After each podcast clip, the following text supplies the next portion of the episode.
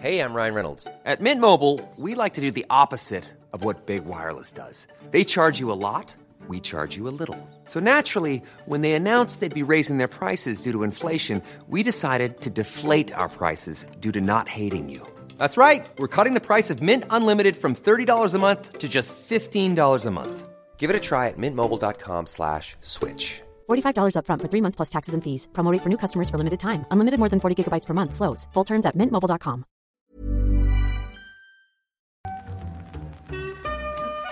In the supermarket, you have eggs class 1, class 2, class 3. And some are more expensive than others, and some give you better omelets. That's the wrong information. Wrong, wrong, wrong information. I didn't say that. That's the wrong information. Do you think I'm an idiot? Wrong, wrong, wrong information. Now look at me when I talk to you. Your job is to tell the truth. That's the wrong information. Hej, välkomna säger vi då till en eh, snabb liten extrainsats Sillypodden här. Vi eh, har fullt upp med EM och alla förberedelser och inspelningar och grejer som vi eh, sysslar med. Men eh, vi smiter emellan då med en liten eh, take på det som har hänt under veckan. Ancelotti, Conte, eh, det som händer i Barcelona eh, kommer vi komma in på. Eh, lite Arsenal eh, ska vi prata också. Eh, det blir väl bra, eller hur Makoto? Jo då, det tycker jag blir bra. Det, det är ju läge verkligen, så att säga, nu också. Det har ju hänt en del sen vi surrade senast. Så. Bland annat Ancelotti då är kanske den stora bomben som briserat sen, sen vi spelade in sist. Ja, jag vill ju ha din take förstås på Ancelotti, så vi börjar väl där. Vad, eh, what to make of this då? Alltså det slog ju ner från ingenstans där i veckan att han plötsligt var aktuell och man såg ju på något sätt logiken i att nej men man ser inte Raúl som riktigt redo, man ser kanske inte Xabi Alonso som redo eller ens intresserad. Conte passar inte riktigt Real Madrid-filosofin och samtidigt en president som, och en klubb som på något sätt krampaktigt alltså, kramrar sig fast i det förgångna. Mm. För det är ju det här anställningen av Ancelotti har tagits emot ganska positivt av de Madrid-supportrar jag har sett. Att ja, välkommen tillbaka mister. Att nu, nu kommer personen som tog hem Deciman, eh, alltså La Decima då, tionde Champions League-titeln med Precis. 2014. Den är ju historisk i klubben för det han var ju otroligt omtyckt i Real Madrid för det han gjorde för klubben och det han åstadkom. Men det här var sex år sedan som man tog just den där tionde CL-titeln. Han har sedan dess lite i skymundan sakteliga bytt ner sig i klubbväg. Det gick inte så bra i Bayern München, det gick inte så bra i Napoli. Sammanfattningsvis säsongen i Everton slutade med en tionde plats, vilket inte kanske var riktigt vad de hade hoppats på efter en piggare start. Och han har egentligen inte förändrat sin stil någonting, utan det är ju fortfarande gamla goda Ancelotti som är väldigt duktig på att hålla en spelartrupp väldigt belåtna med hans coaching, hans ledarstil, men är inte direkt någon... Alltså jag vill inte säga att han inte kan taktik, men han är ju inte den här mästertaktikern. Det har aldrig varit hans styrka. Och Real Madrid i det här läget, som redan lider av att man är för beroende av gamla stjärnor, för alltså klamrar sig fast i det förgångna på något sätt i ett läge där man snarare måste förnya och hitta någonting nytt. Tar då in Ancelotti och jag, alltså, även om jag personligen tycker jättemycket om Ancelotti uppskattar honom enormt och har enorm respekt för allt han har åstadkommit. Det här är ju det är så konstigt tycker jag. Det känns så otroligt fel och det känns som en total overload av nostalgi på, i ett läge där de absolut inte behöver det. Nej, alltså en overload av, av nostalgi. Eh, samtidigt så får jag Benites-vibbar utav det här. Eh, en, eh, en tränare som absolut är bra, men, men det är ju inte, alla, alla ser ju att det här kommer inte vara säsongen då, eller ja, nu får man säkert äta upp det här då, men det är väl ändå eh, så vi jobbar här. Eh, ja men direkt skriver jag av säsongen 21-22 som någon säsong då Real Madrid tar ett steg tillbaks liksom högst upp på tronen. Ja, skillnaden på Benitez var att det var, ju, det var ju också oväntat, men han hade ju inte gjort någonting i Madrid och där har du någon som till stora del lever på sin taktik. Det är ju en taktik, det var ju någonting nytt. Ja, det, det, det var ju någonting nytt, men det var samtidigt inte från den, det, det var från fel hylla om du förstår vad jag menar. Ja, det, absolut. Sen är Ancelotti är ju benägen på en högre hylla i Real Madrid-ögon. Det sägs ju att det fanns vissa förhoppningar om att kanske plocka in Mourinho innan det också, men att han hamnade i Roma. Då, då, då förstår man på något sätt Mm. var, vart det är. Alltså det, det finns inte. Nu, jag har ju suttit och varit orolig för att Jogge Löw ska ta över med all rätt känner jag också. Det Mm. dök ju upp sen därefter att han sa nej men jag ska inte ta något klubblag nu. Så, så var det, ah, vad skönt. Och sen dyker Ancelotti upp från ingenstans. Ja, och, nej.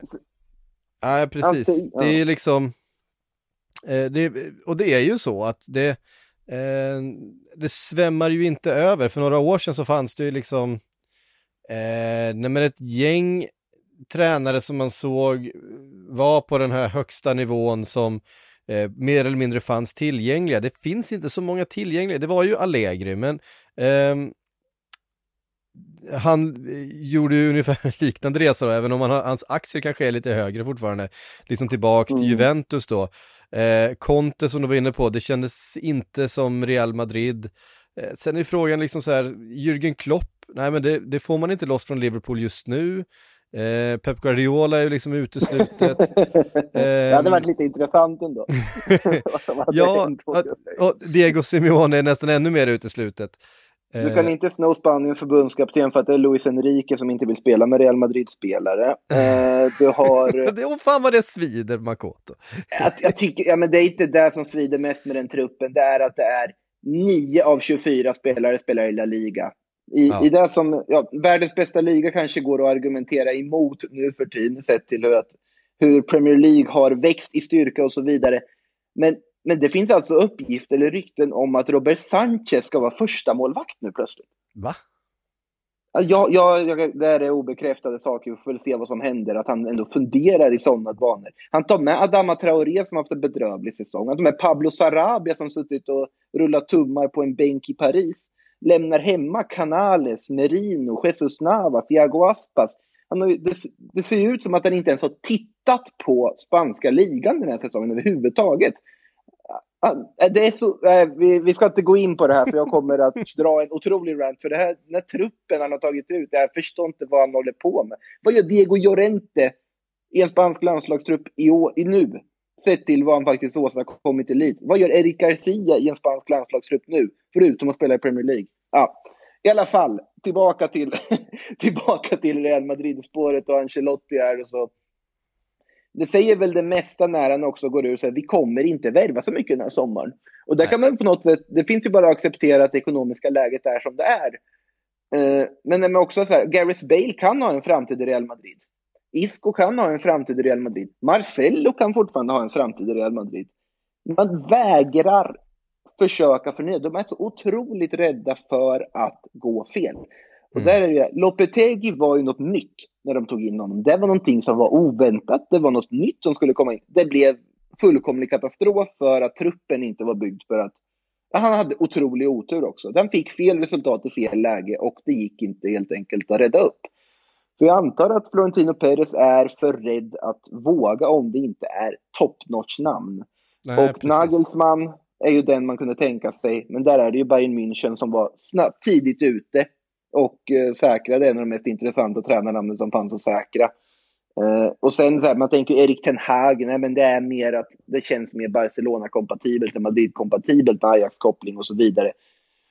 Diego Martinez i Granada, nej det är inte Real Madrid-status. Riktig curveball, Kike Setien, nej. Och då blir det på något sätt, Ancelotti passar Real Madrid, absolut. Men det känns inte som att det här är rätt läge. Sen kan man mycket väl ha helt fel. Men det oavsett så det kommer inte göra den kommande generationsväxlingen lättare direkt. Om vi säger så. Nej, den kommer ju inte det. Och sen eh, gjorde man ju en stor investering i eh, Eden Hazard till exempel då, när eh, Cristiano Ronaldo försvann. Och det har ju inte funkat. Ehm, utan det, det dessutom vet vi ju hur det, det ekonomiska läget är i, i klubben. Eh, det är oerhört pressat och eh, det, det är pressat från, från väldigt många håll och då kanske det kan vara skönt att ta in någon som man vet precis vad man får med, som inte kanske kommer ställa de här eh, väldigt stora transferkraven som vi vet att en, eh, Mourinho, liksom typ av tränare alltid göra. Men om jag ska Mm. komma dit, ja, men då ska jag köpa, då behöver vi få in den här och den här och den här spelaren. Ehm, vilket man kanske inte är beredd att göra i det här läget. Man vill kanske vänta ut en säsong eller två innan man, man börjar bygga på ett nytt projekt. Eh, och ur det perspektivet kanske Ancelotti ändå är ett sansat eh, beslut, men det är, ju, det är ju inte vad supportrarna kanske hade velat se. Det är ingen framåtrörelse liksom, och det, man vill ju alltid ha en framåtrörelse, man vill ju alltid ha något, något nytt, något spännande, en utveckling. Och här eh, blir det väl mer sitta i båten, eh, hoppas på att samma manskap med eh, liksom ett inkört eh, system ska, ska göra ungefär, i alla fall åtminstone lika bra i alla fall som man har gjort tidigare. Vi ska ju komma ihåg att man stirrar sig ganska blind på just den där CL-titeln. Att Ancelottis Real Madrid som då truppmässigt var ett klart bättre, piggare Real Madrid än det vi ser idag. Med Mourinhos grund som han hade byggt som fanns kvar i det här laget. Pappret pappret ett betydligt mycket mer komplett och bättre lag. Hade fortfarande enorma problem i de stora matcherna mot klubbar som Barcelona och Atletico Madrid i det inhemska. Man hade problem i ligaspelet. Nu kommer han alltså med samma manhandling-metod och samma typ av profil på samma sätt. Så kanske lite tröttare, även om jag, jag kommer aldrig räkna bort Ancelotti för jag tycker om honom för mycket som liksom, person och tränare. Men, och nu kommer jag till en klart sämre upplaga av Real Madrid där du dessutom ska få in nya spelare. För det är inte säkert att Sergio Ramos är kvar. Bara en sån aspekt är ju enorm skillnad. Eden Hazard blir väl sannolikt kvar på ett eller annat sätt, verkar det ju som nu. Och nu ska man kanske försöka få in Bale ännu en gång också. Jag vet inte riktigt vart de är på väg med det här. Sen ska väl Chamez värvas tillbaka, så jag såg ju det någon, eh, någon statistik på det där att Ancelotti tar över, nästa år värvar de Chamez till Real Madrid. Sen går Ancelotti till Bayern München, nästa år tar de in Chamez på lån. Han går till Napoli. Napoli ville ha Chamez jättelänge men lyckades inte lösa sista detaljerna. Han går till Everton, värvar Chamez. Så att eh, då ska väl Chamez tillbaka till Real Madrid nu, antar Ja, jag. precis. Ja, alltså, Chamez, om kan han spela som han gjorde under ett par månader i, i, i höstas där så, så kan han säkert tillföra någonting. Men eh, spelar han som han har gjort under våren här, då är det kanske inte en spelare som vänder skutan för, eh, för Real Madrid. Nej, jag tror inte seriöst att han kommer tillbaka, men Nej, det det känns som att det, det finns nog inte riktigt på kartan. Men däremot kan vi nog få se Bale tillbaka. Det är en liten magkänsla man får nu i alla fall. Mm, faktiskt. En annan tränare som eh, ser ut, det här är inte klart än, men allting pekar ju på att det blir Conte till Tottenham. Ehm, Tottenham som eh, sparkade Mourinho med, eh, ja, hur många omgångar kvar var det kvar utav ligan? Fem, sex Det var någonting. ett gäng ändå, handfull, Ja. säga. har, ja, ville ju ha tillbaka Mauricio, Mauricio Pochettino såklart. Eh, och det verkar som Pochettino själv ville tillbaks. Eh, men det gick eh, av allt att döma då inte att lösa med eh, PSG för att eh, varför skulle de släppa Pochettino i det här läget när det, som vi precis varit inne på, inte finns liksom en uppsjö utav ersättare där ute. Nej, nu är Ancelotti tagen också. Så det är ju... ja, precis. Eh, nej, men An- Ancelotti är tagen, men likaså liksom Nagelsmann och, och Allegri och ehm, ja, det var väl eventuellt om man såg Zinedine Zidane göra någon slags ehm, tripp tillbaks till, till Frankrike. Jag undrar om han inte sitter och spanar lite på det där eh, Didier Deschamps-jobbet eh, efter EM. Tror jag. Det är, det är nog inte omöjligt att sitter och sneglar mot det i alla fall. Det känns ju som någonting som skulle kunna passa honom ganska bra också, tror jag. Alltså förbundskaptensrollen. Eh, Precis. finns, ju, finns ju också andra alltså, tränare vi inte nämnt som sitter där i och väntar. Så har vi Maurizio Sarri. Såklart. Nu har inte jag följt det senaste, ska jag helt ärligt talat säga, och hur det blivit med Lazio-koppling och så vidare som jag vet eh, surrades kring. Det kan bli konkretiseras där, något som jag har missat. Det får jag Ja, det är ursäkta väl, mig det är väl Lazio det lutar åt just nu och då, då har ju de gjort en ganska spännande, ett spännande byte i att eh, Inzaghi som då har eh, eh, gått till Inter eh, och sen Sarri in och det behöver inte alls vara fel för, för Lazio även om Inzaghi har gjort det bra där. officiellt nu för övrigt Simone Inzaghi sen några dagar tillbaka ska man väl också säga att han faktiskt tar över Inter och är, är Ja. bekräftad där också. Eh, Ancelotti vart ju också bekräftad efter bara några timmars då. Flera källor som bara gick rakt ut där och konstaterade att Ancelotti var på väg. Och det var en väldigt snabb historia där man bara gjorde, liksom plocka honom från Everton. Conte, där är det väl ganska många detaljer kvar. Det är ganska tydligt att det finns intresse. Där verkar ju uppgifter säga dock att Fabio Paratici ska in som sportchef. Och ni som, ni som följer Sillypodden vet vad jag tycker om vad Paratici har gjort i Juventus. Och det är inte så här jättepositivt kanske, men vem vet? Alltså bara att få in en sportchef där emellan Levi och tränaren, bara det kan ju faktiskt vara positivt för, för Tottenham. Men det beror ju lite på vad det är för typ av spelare han vill få in också. Conte i Tottenham tycker jag känns häftigt. Det känns som att det finns ganska mycket det skulle kun, som skulle kunna bli bra med det tror jag också. Och det känns som ett väldigt bra val i det här läget för dem. Det är i alla fall min spontana känsla. Ja, precis. Det är ju, man vet ju verkligen vad man får med Conte i alla fall.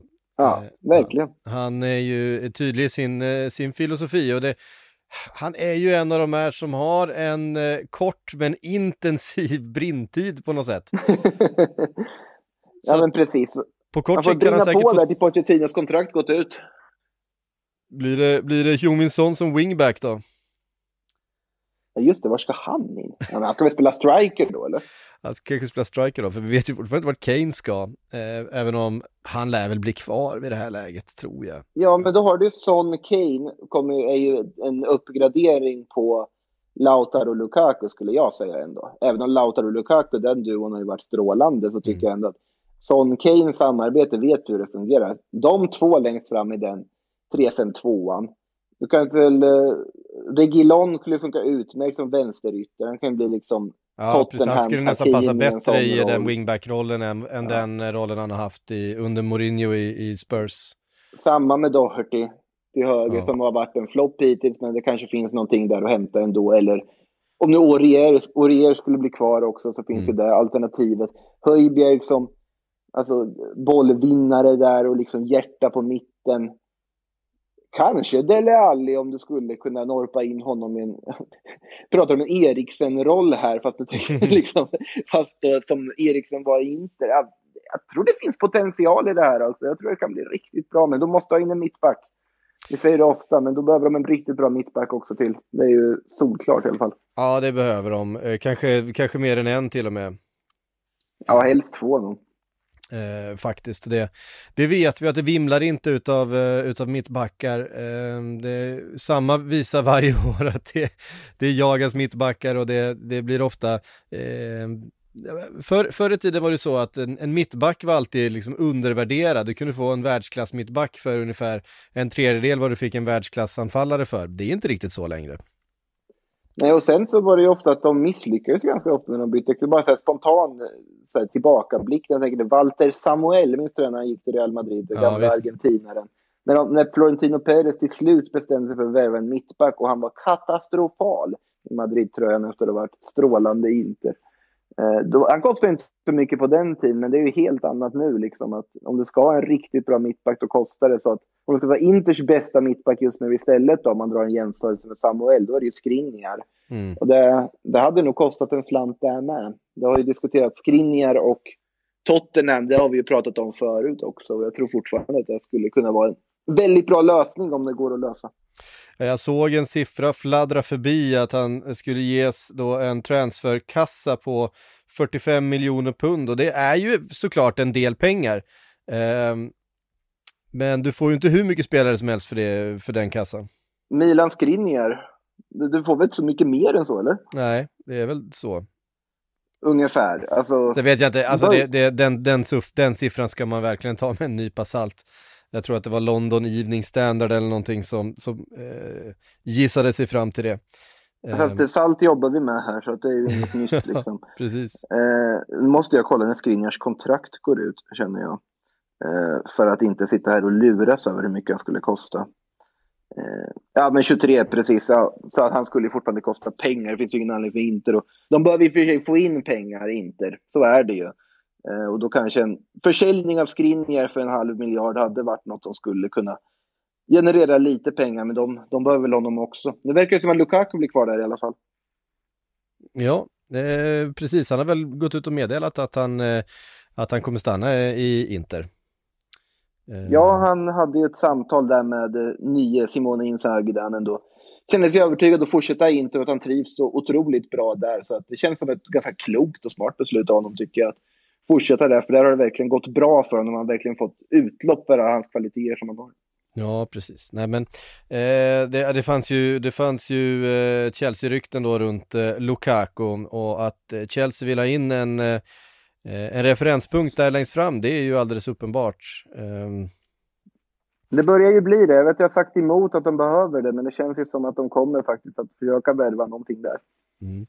Frågan är vad det blir då. Vi kan väl slänga in det. Jag fick en eh, fråga här på Twitter alldeles nyss då från Eh, David Raxén, han skriver om vi tror på Lukaku och därför kan stryka honom, Kane och Haaland från Chelseas strikerlista, hur många andra namn är före Alexander Isak på den önskelistan? Vilka har vi då? Som... Ja. De förlängde ju med Giroud Ja, precis. Det är väl ett tecken på att det kanske ser lite, ser lite skralt ut just på...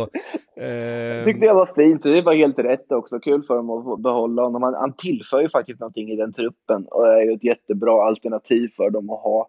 Eh, smart också att förlänga med Thiago Silva om det nu blir så. Det är väl fortfarande upp. Jag vet inte om det är officiellt bekräftat att man har förlängt de här kontrakten, men oavsett känns det som två kloka förlängningar. Eh, ja, vem skulle, vilka strikers har vi då? Går en spelare som Wout Weghorst för Alexander Isak? Jag är tveksam. Uh, hur intresserade är Premier League-klubbarna av Alexander Isak är också en fråga, för där är det väl snarare La Liga-intresse från typ Barcelona som det pratats om. Sen, ja, det, det, måste ju finnas ett eller två namn däremellan, det kan jag väl tänka mig. Men det är ju inte, det är inte omöjligt. Men jag tror att de vill ha en rejäl star power om de kan. Så jag tror att de kommer att lägga det mesta krutet på att få typ ja, Kane eller Haaland då. Mm. Eh, precis. Vi eh, skulle säga någonting om Arsenal också. Eh, de kommer göra vissa förändringar. I alla fall är det klart att ett eh, antal spelare lämnar. Eh, Ödegård kommer inte spela för Arsenal eh, nästa säsong. Eh, inte heller David Luiz. Eh, även Ceballos eh, eh, försvinner va? Matt Ryan också till Frida Fagerlunds stora förtret lämnar. Ja, men alltså jag tycker att det är lite konstigt att man ändå inte försöker förhandla. Det kan ju vara så att Real Madrid kräver för mycket pengar för Ödegård också. Det är också en intressant aspekt med Ancelotti. Kommer ni ihåg det? Att det var ju under Ancelottis tid som Ödegård kom dit som tonåring och Ancelotti sa liksom att han var ju inte så jätteimponerad av den värvningen och kände att han hade ingenting att säga till om, om den. Nej, det var inte min värvning. Det var typ som jag, den, jag vet inte vem det är. Ja, men lite så. Så att uh, den är också en intressant aspekt. Nu har det ju hänt mycket sedan dess. Ödegård är en helt annan spelare än vad han var när han var 15 såklart. Men uh, bara en liten, liten aspekt att ha i åtanke. Annars så, Ceballos logiskt att man inte förlänger med honom egentligen, eller förlänger lånet. Där, eh, nu måste han ju hem till Real Betis. Det börjar bli, nu måste han hem till Real Betis, det är vad jag har att säga. Det, det är dags nu för Ceballos mm. att eh, lyfta igen i liksom en mer familjär miljö. Och det, jag tycker Betis där med Canales och Ceballos tillsammans har varit otroligt fint att se. Så jag hoppas ju på den. Eh, David Luiz känns också logiskt. Sen får vi se vad det är för vad de har för muskler att värva för. Det är väl en del spelare det surras lite smått om, men det känns som att Arsenal lite förvånansvärt nog ändå sitter ganska lugnt och kontrollerat i den här situationen. Men därför man har så pass mycket många unga spelare som är på mm. väg upp också. Det är inte som att det ryktas om att någon ska försöka plocka Bukayo Saka av dem. Eller att någon ska plocka Emil Smith Rowe. Ja, det hade blivit väldigt dyrt. Ja, det känns som det i det här läget också med tanke på hur viktiga de har blivit på så kort tid för Arsenal. Så att... Ja, Ja, men framförallt Bukayo Saka är ju, jag menar en utav, han är bara 19 år gammal, man, man glömmer hur, hur ung han är. Eh, gjorde sitt första landslagsmål här i förrgår va? Ja, väldigt fint att se därefter att han det här var verkligen en dröm för honom, det här att göra ett landslagsmål. Det var inget speciellt mål, det var väl en retur där som han var framme och petade på, eller det var ett Mm. öppet mål i princip. Och i en träningsmatch, men hur mycket det betydde för honom att få ta på sig den engelska landslagströjan och göra mål för England. Det var väldigt fint att se, för det märktes på honom tyckte jag. Det här var ett väldigt speciellt ögonblick för honom. Ja, men det är ju en, eh, en otroligt fin spelare som eh, man bara känner, det, alltså, jag tycker när man ser honom spela, man känner i hela kroppen att det, det är så mycket kvalitet, alltså han kan ju spela, man kan se honom tre matcher i rad och han, han fattar egentligen inte ett enda felbeslut eller att han eh, mer misslyckas med någonting alls. Det är klart, allting lyckas inte som han gör, men, men det, det, det är så få misstag liksom. Botox Cosmetic, out of botulinum toxin A, FDA approved for over 20 years. So, talk to your specialist to see if Botox Cosmetic is right for you. For full prescribing information, including boxed warning, visit BotoxCosmetic.com or call 877-351-0300. Remember to ask for Botox Cosmetic by name. To see for yourself and learn more, visit BotoxCosmetic.com. That's BotoxCosmetic.com. Och, så, och sen att han otroligt gör, spännande. och det är av en spelare som spelar med väldigt hög svårighetsgrad hela tiden.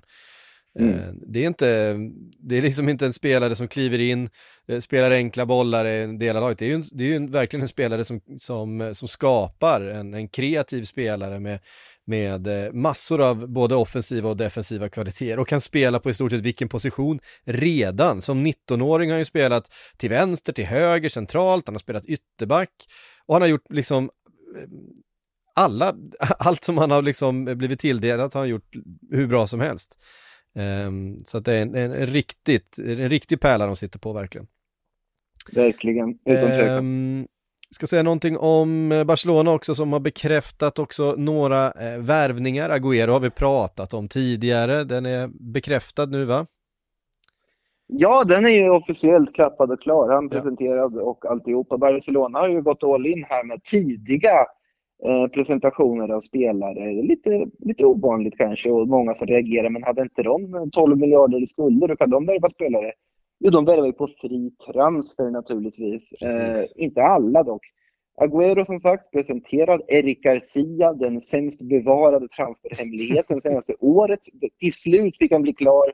Eh, väldigt fina bilder där på liksom väldigt fin presentation tycker jag, men när han var ung i klubben och liksom spelade för ungdomslaget. Fanns, dök upp någon bild där i, som florerade i flödet också på han, Ansu Fati och Take Kubo tillsammans i, i ungdomslaget i Barcelona på pojknivå. De kan inte ha varit många år gamla där på den bilden. Eh, Kubo som ju hamnat på någon sorts eh, låneresa från Real Madrid istället det har inte gått jättebra för honom. Tyvärr med tanke på hur mycket hur mycket förhoppningar jag själv har på just Takefusa Kubo om det är någon spelare man verkligen vill ska gå bra för sig honom. Eh, Jag har aldrig sett dig stråla på det sättet som när eh, Kubo plötsligt dök upp som Real Madrid-spelare istället för Barcelona-talang. Nej, det, det var ju någonting. Alltså, det var ju den första japanen någonsin i Real Madrid. Bara en sån sak eh, betydde ändå en del för undertecknade. Ska inte sticka under stol med. Nej, det är klart. Eh, men eh, Garcia i alla fall kommit in. Det känns ju också. Och sen också Emerson dessutom som dykt upp här nu. Emerson Royal. Han tillhörde ju Barcelona till hälften. Men spelat för Betis. Han har aldrig spelat en match för Barcelona. Men han har tillhört Barcelona fast då halvägt ganska länge. Och sen har då Barcelona med en option köpt loss den andra halvan av honom från Betis. Så lite, lite stökigt alltihopa, men Emerson alltså in och det känns också som en klockren rekrytering. Om Koman ska lira sitt 3-4-3 och ha in Emerson som alternativ till Serginho Dest på högerbacken. Det känns som att de har det gott ställt på den, den positionen då.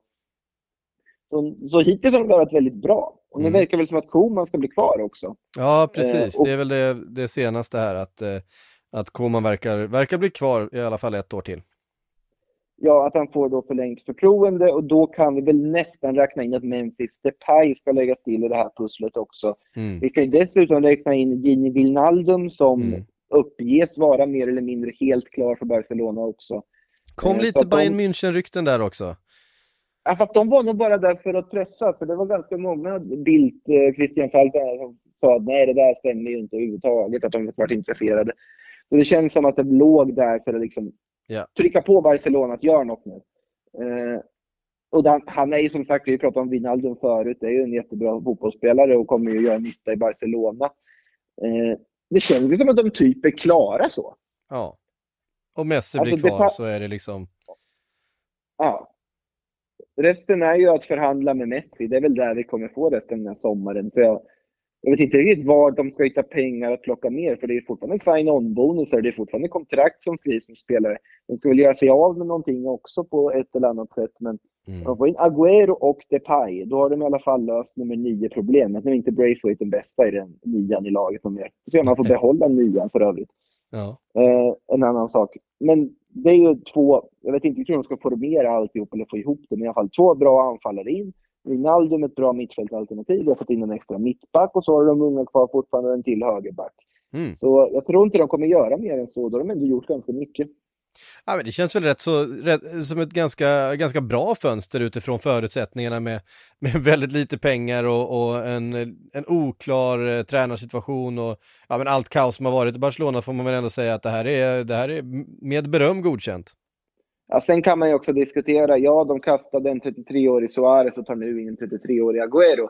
På tal om det bästa nian i, i laget för övrigt. Vad sa du för någonting? På tal om bästa nian i laget för övrigt. Ja, exakt. Agüero. När de slängde, slängde Suarez där ja. Eh, och där har man ju också undrat, men skulle inte de föryngra? Var inte det hela meningen med det här? Jo, men de har ju också satt sig i en ekonomisk sitt som gör att det är svårt att göra det. Det är de dyrt ju att föryngra. Ja, det är det framför allt. Det är inte så att det finns några gratis talanger som bara är att gå in och plocka riktigt, som eh, kan leverera på Barcelona-nivå. Eh, sen får vi väl se hur frisk kommer Agüero vara. Hur mycket kan Memphis Depay, liksom, hur kommer han fungera i den miljön?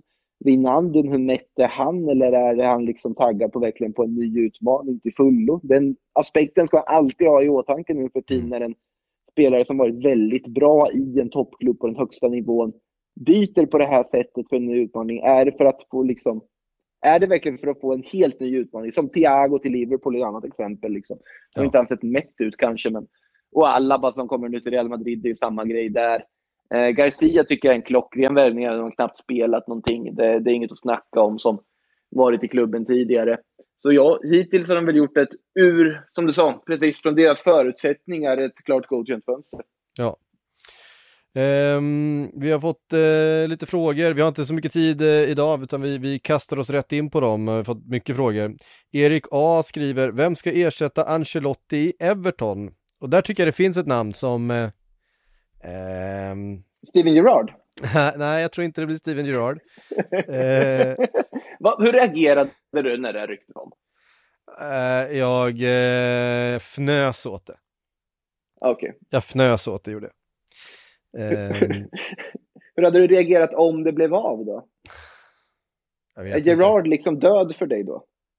Nej, Steven Gerrard är aldrig död för mig. Jag, är, jag försöker att inte vara så, så ehm, Eh, kategorisk i mina, mina känslor, men det, det är klart det hade känts väldigt, väldigt märkligt. Framförallt med tanke på liksom hans relation till Everton-fansen under åren. De, det finns ju ingen de har hatat så mycket som Steven Gerrard liksom. Eh, jag vet inte hur många röda kort han har mot just Everton. Han var ju alltid övertänd i de matcherna. Ja men de här läktarsångerna om att eh, hans första dotter var liksom, hans första dotters egentliga pappa var den här Everton-supporten och ja men du vet, det har varit väldigt infekterat mellan just Everton-supportrar och Steven Gerrard. Det hade liksom inte varför, gått. varför är han ens på listan? Det är det jag undrar. Varför är, dyker han ens upp på en lista? Det är det som är så liksom osannolikt. Mm. Nej, Ja, nej det, det hade inte gått. Nej men däremot finns det ett annat namn. Eh, Eddie Howe tackade ganska nyligen då nej, nej till eh, Celtic-jobbet. Som ju annars kändes som hand i handsken för, eh, för honom. Eh, och göra någon slags Brendan Rodgers-resa kanske då efter att ha varit en av mm. eh, Storbritanniens mest lovande tränare under framförallt de första säsongerna i Premier League där för Bournemouth. Ehm, sen har ju det dalat lite grann såklart, inte minst då med, med ehm, sista säsongen i Bournemouth och så vidare. Ehm, men ehm, Eddie Howe till Everton. Jätterimligt val. Jätterimligt val. Eh, fortfarande Ja. jättespännande namn. Eh, Gjorde det fantastiskt bra med, med Bournemouth under många säsonger. Jag menar herregud, han tog upp dem från eh, League 2 eller vad det var. Och är ju en, en liksom en, eh, vad heter det?